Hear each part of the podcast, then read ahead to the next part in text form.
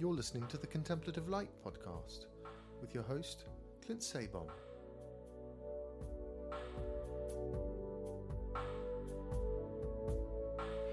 Hey, Chris, good to have you back on our podcast. Uh, great to be here, Clint. Thanks for having me. Sure. Yeah, I was I was hoping today maybe we could talk a little bit about Buddhism and maybe how Buddhism has influenced your meditation practice and your meditation teachings. Oh well, sure. Um, uh, well, Buddhism has uh, greatly influenced my meditation practice and the way I teach. Uh, I think of myself primarily as a as a practitioner of the Dharma, uh, more so than a Buddhist these days, and I'll uh, get to why I differentiate the two in a, in a minute. But um, the a practitioner of the Dharma, I think, um, is somebody who practices the teachings that the Buddha left or gave us um, without a religious affiliation, so to speak. Um, although I've I've studied and trained in monasteries uh, quite a bit, um, yeah, I, I am uh, trying to get away from the uh, the notions of dogma and to uh, sure. Really... Well, Buddhism's not e- extremely dogmatic by nature. I mean, it doesn't seem like it. I mean, I know that there are things and threads in different parts of Asia, like Pure Land Buddhism, and things where there's a bit more of a worship or devotional aspect. But for the most part, it seems like the Buddhism that gets popular with Westerners and with maybe countries where Buddhism is not indigenous or doesn't have a long history, it's really not the dogmatic aspects that no the general public knows. Yeah, fortunately, that's that's true. I think, it's particularly as it's coming to the West, it's uh, uh, shedding a lot of the dogma that weighted it down uh, when it was uh, growing up in Asia, uh, for sure. Not that there's anything wrong with uh, the Buddhisms in Asia either. it's all the same. it all stems from the same beautiful teachings and insights of the man Gautama Siddhartha Buddha. yeah, and that's the practices that that I do and teach and that I, I really have grown up with. Uh, I did study Hinduism for a few years, uh, but I, I, actually don't really remember that much of of the, at least the uh, mythologies and things like that. I I did take some of those practices with me and cultivate them for a while, um, but uh, primarily I'm doing a, a, Buddhist practice called Dzogchen, uh, which is the practice of uh, embracing the present moment as completely as possible. Um, but the Four Noble Truths that the Buddha gave uh, at his first sermon are deeply, deeply informing my spiritual growth and teaching and practice uh, these days. For about the past year, I would say, I've really uh, made the Four Noble Truths a study, what's come to be known as the Four Noble Truths. Great. Well, let's talk about the Four Noble Truths. And my only request is that you don't mention or give some recap of the story of the Buddha, because I personally have heard that so many times. I just check out. I won't put you to sleep. Don't worry. so life is suffering or something. Life is hard. What what it starts it starts off on a on a down note. Yeah. No. Sure. Um, so, well, I'll just uh, give the Four Noble Truths generally as they're presented uh, in Buddhist orthodoxy, and that uh, is that the first is life contains suffering, or dukkha. Uh, suffering arises because of the way we, we react to our environment, and that's uh, samudaya, the Sanskrit word, or the Pali word samudaya. Uh, we can see suffering by releasing our emotional reactions. And we can cultivate a life uh, or a path which allows us to live free from our emotional reactions. That's marga, marga. So that's the Four Noble Truths as as they're presented generally. That's the DNA pretty much of all Buddhism. Every uh, every uh, Buddhist group uh, contains uh, some version of the Four Noble Truths. uh, Zen, Tibetan Buddhism, Chinese Buddhism, uh, Buddhism in Sri Lanka and Thailand. They all have this at their core teachings, even though after that they could vary greatly. Like the the Buddhism in Tibet varies, you know, really in many many ways from the Buddhism that comes out of China, and so forth. But they all carry the Four Noble Truths. Now, a couple of some really great teachers that I, am very intrigued with, primarily uh, Stephen Batchelor, has uh, broken down these Four Noble Truths into uh, four tasks. And this is how it's informing my practice today and how I'm, I'm beginning to approach it as a teacher as well. So, when the Buddha gave this first sermon, uh, he was asked, "What is dukkha?" and the which is suffering, uh, traditionally trans, uh, translated as suffering.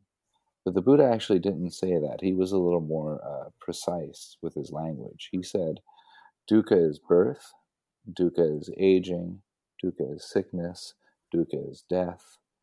Not getting what one wants is dukkha. Getting what one doesn't want is dukkha." Being separated from those who are dear is dukkha. Not being close to those who are dear is dukkha. So really, dukkha, and when you read it like that, it, it really means dukkha is life, right? I mean, birth is life, sickness is life. That's life. We get sick, right? We are, we're all going to die. That's a part of life. Not getting what one wants is, is also a part of life, and so forth. So the first the first of these four become uh, becomes a task or a calling to embrace life, embrace the present moment.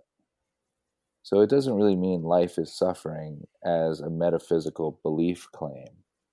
It, it means suffering is a part of life, and we need to be able to embrace the entire life itself, every aspect, including the suffering, but also the joy and the bliss and the love and and all of that. But the suffering uh, is very important to, to get to know that suffering. So, what exactly causes this suffering?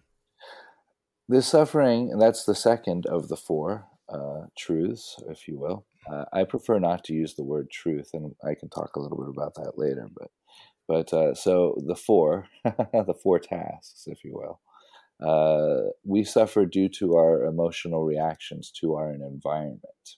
And we're emotional creatures as humans. Every time we encounter anything, we have what's called a feeling tone. Every encounter with uh, the in- environment uh, elicits a feeling tone. A feeling tone? Yeah, eh, like yeah, the way our body, the way our emotions respond to the present moment, the way our thoughts respond, uh, that all comes from this feeling tone from everything we look at or encounter in our environment. That's that's what that's one of the qualities which uh, allows for consciousness, or how consciousness is defined by this feeling tone that arises from a nervous system encountering an environment. Okay. So we interpret that feeling tone with either attraction, aversion, or indifference. In every moment, we're, we're having this emotional response or reaction to the present moment with either attraction, aversion, or indifference.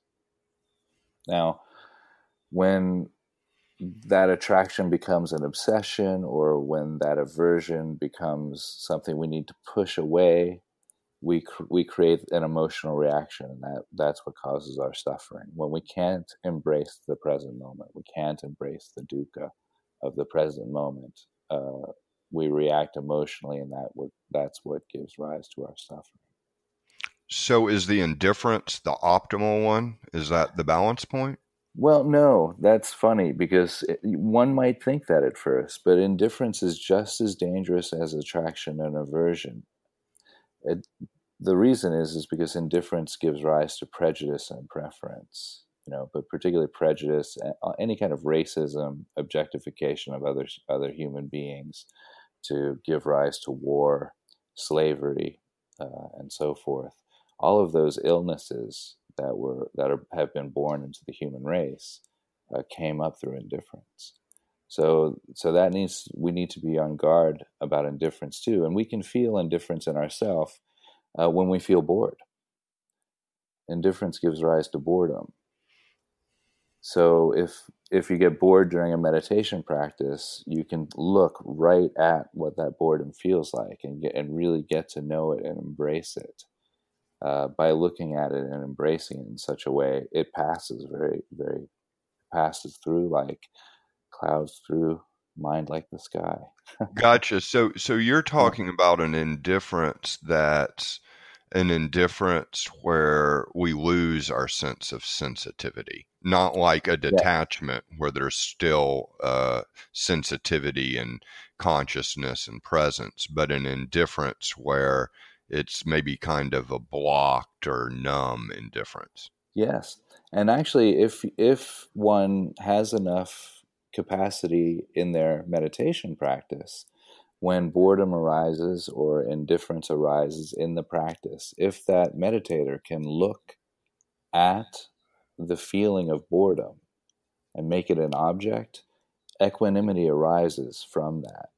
It, it, it transmutates the, the, the uh, indifference into equanimity. And that's an actual practice that's done uh, in some uh, meditation schools. So that's a wonderful transformation practice, and that's one of the, the great gifts of, of the, the four tasks here, the Four Noble Truths, is being able to watch these emotions. And then we get to the third. We, we see we see the emotional reaction to the feeling tone. Then we get to the third task, which is watching that watching that emotional reaction fade away without without reacting to it without punching somebody when we get angry, for example, or without yelling at somebody. We can we can see that emotion arise in our awareness. That's the arising of the dukkha, and then we can witness it passing through our without without reacting to it. And that's the third task of the four is is recognizing that we cease suffering by releasing our emotional reaction. Now, it, that that the word releasing is very important because it's not re- a repression. We're not pushing the emotional reactions away, and we're, and we're not indulging in them. So we just let we rest in the experience of the arising of whatever it is anger, attraction, aversion, indifference. We watch it pass through our mind, and then we let it go, and, and it self liberates. Is the uh, one of the great uh, translations of that process. It said the emotion, the emotional reaction self liberates. Beautiful uh, phrase there. And then the fourth of the four is, is we begin to cultivate a life uh, which allows us to live uh, free from reactivity. That's the Eightfold Path, what, what the Buddha outlined. And those are uh, complete understanding, complete intention, complete speech, complete action, complete livelihood, complete attention, complete concentration, and complete meditation. Those, that's the Eightfold Path. Okay, that's interesting that you use the word complete as the prefix. I originally yes. heard it, I think, with the word right, like right action, yeah. right speech, etc. Yeah, that's the traditional way it's been given to the West is right. But again, that, that gives rise to the issue of right versus wrong. Exactly. And yeah. And yeah. we have a different kind of take on that than the East probably right. did. What, what the Buddha was really teaching is the practice of mindfulness, bringing mindfulness to each of these qualities of life understanding, intention, speech, and so forth. Applying, applying the concept of mindfulness to those. Uh, eight aspects of life uh, can help us live a way that we don't need to react to our emotions so frequently. And what's interesting about the Eightfold Path is that uh, it's not the end game. It's it's just it, none of these are the end game. It, it's a continuous path of practice. Once we start, once we realize that mindful understanding, mindful intention, and speech, and so forth, do allow us to unplug from our, from our emotional reactions, we naturally start to cultivate that path. It becomes like a natural extension of the practice itself. So, real quick, how is the computer stuff doing on your end at this point in the mm. the podcast? Are you having any issues? I, I've seen you go out a few times, but I oh, don't really? know if that I don't know if that'll come out in the mm. eventual recording. Is your computer like processing this slow at all? It seems like it's going fine. Okay, okay. You're not you're not seeing any issues on your end, really. No, no. Okay, that's good to hear. Yeah, for the folks at home listening, we're using Zencastr, which is a new audio site to record on. And by and large, it's been pretty good for us so far, but ever now and then there's some issues. So if any Zencastr tech folks are listening, you know, get on that, guys. Uh, t- tighten it up a little bit more. so yeah, you know why why edit this part out, right? Just go ahead. Right. It's an it's a commercial. Yeah, it's a commercial slash uh, you know something maybe a customer service call.